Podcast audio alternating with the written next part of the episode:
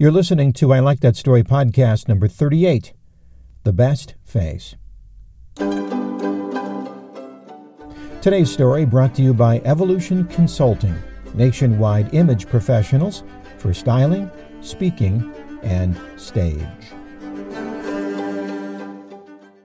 I probably wouldn't have asked the question if I'd have thought about it even a little bit, if I would have considered the pain that answering it would have caused. Here's how it happened. As I've said in the past, I visit a friend of mine in prison about twice a month. At first, it was something I agreed to do visit a kid in prison, a kid who was alone and lonely. And I've been surprised at how much I've enjoyed it over time, surprised that I consider him a friend now, a friend who, God willing, will turn his life around and do some great things in this world. At any rate, there are a few of us, people who visit others in prison, so when I saw this other guy, I assumed he belonged to a similar organization. I asked, while we were waiting to get processed through the various metal detectors and clanging steel doors, who he was there to visit. He paused only the briefest of moments before he said, My son. I challenge any actor in the world to say those two words the way he did, with all the emotions of love and pain and resignation and sorrow and frustration and humility, all in just those two one syllable words. He was there with an older woman, his mother, the prisoner's grandmother. She wasn't using a walker, but probably should have been. She had hearing aids, but still struggled to keep up with the conversation. Do you live here in town? I asked. No, we drove in from Kansas City. That's about a six hour drive one way. Not an easy trip any time, especially not with an older person, especially when you're visiting a son in a maximum security prison. It's a reward, sort of, he said.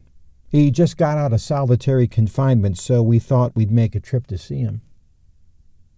Well, how much time does he have left? Well, he said, he was supposed to be in for 18 months, but he keeps doing stupid stuff. Now it's 18 years. There's a thing I've learned about prison that's opposite about how you and I live. In life, when somebody's having a bad day, we leave them alone. When they fly off the handle, we give them some space, let them cool off. In prison, it's the opposite. If someone finds out you're an edge, they lean in. If you think it's unfair, they double the unfairness. If you have trouble with authority, you will get too much authority at all the wrong times and places. And if you cross a line, you'll get extra time. And if the extra time makes you mad, you better figure out how to put a lid on it, or you will dig yourself in even deeper. So, if you know a kid who's a little impulsive, a little wild, a little angry, you can see how prison would be a bad place for them to be.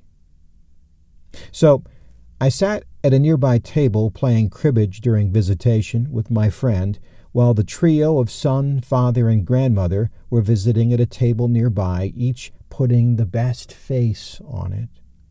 The son talking with animation about this new place, a lot different than the old place the uniforms, the shoes, the way they handled money and phone calls and visits. He could have been a college kid talking about his new dorm room. The father, very interested in every detail. Oh, well, it's a lot different than the one in Omaha.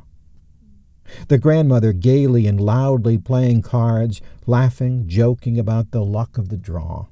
All of them doing the very best they could in the face of 18 more years. 18 more years, that is, if he can stop getting his buttons pushed a chance that maybe only a quarter of his life will be wasted. A simple little bit of arithmetic done tens of thousands of times a year as parents and grandparents swallow a lump in their throat as they visit loved ones and consider what might have been. Thank you for listening. As you can tell, I believe in the power of a story. A story can change lives, it can encourage people, it can help them overcome obstacles and live lives of purpose, passion, peace, whatever that might look like for them. And Story also changes business. It clarifies mission.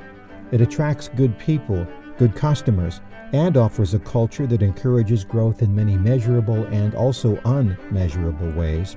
If you'd like to find out more about what I write or where I speak, you can find me on my website, ilikethatstory.net. Until next time, I'm Jeff Gould. God bless.